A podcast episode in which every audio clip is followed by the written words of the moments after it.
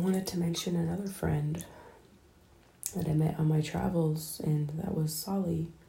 I met him in Sevilla, España. And specifically, one of the things that I admired about him was how he lived between Spain, well, Sevilla, London, and a city in India. I'm not sure which one. And I loved that because I thought I wanted that life, you know? Three months here, three months there, six months in India. I mean, perfect, right? I mean, that's at least what I thought whenever I was single and no kids. No kid, singular. And sometimes that still just does sound really exciting to me. Like maybe I'm trying to get back on that track of wanting that, first of all. But bringing it back to Sali, I really admired that about him that he was living that life because that's the kind of life I wanted. And then a year, year and a half ago, well, it was less than a year and a half ago. He was wanting to get an eco village in Portugal and wanted me to be a part of it too. And I really actually did want to be a part of it. I thought it was really awesome what he's doing, what he has done. But also not being so sure that I really wanted to do it and be that committed. And I didn't do it. And sometimes I still think about that, going there and living there and being part of it and helping out.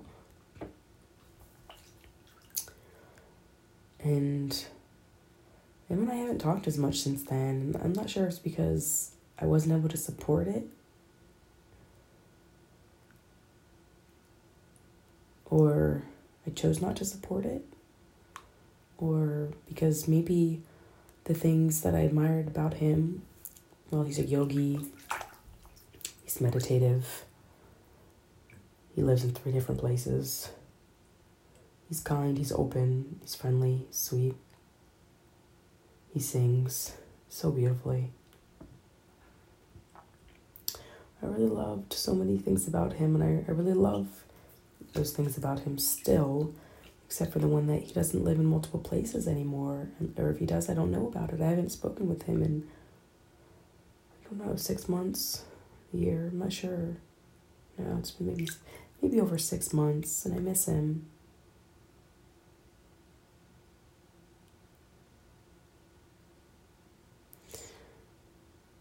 He's always teaching me something. I wonder if I teach him anything. What does he admire about our friendship? Does he admire anything? Is that why we're not friends anymore? because that's what he's chosen. Or have we both chosen it? Is it both of us?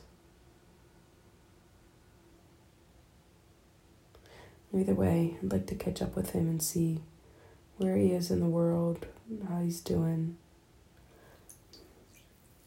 How's the eco village going? What's new? How is his life now? How is he?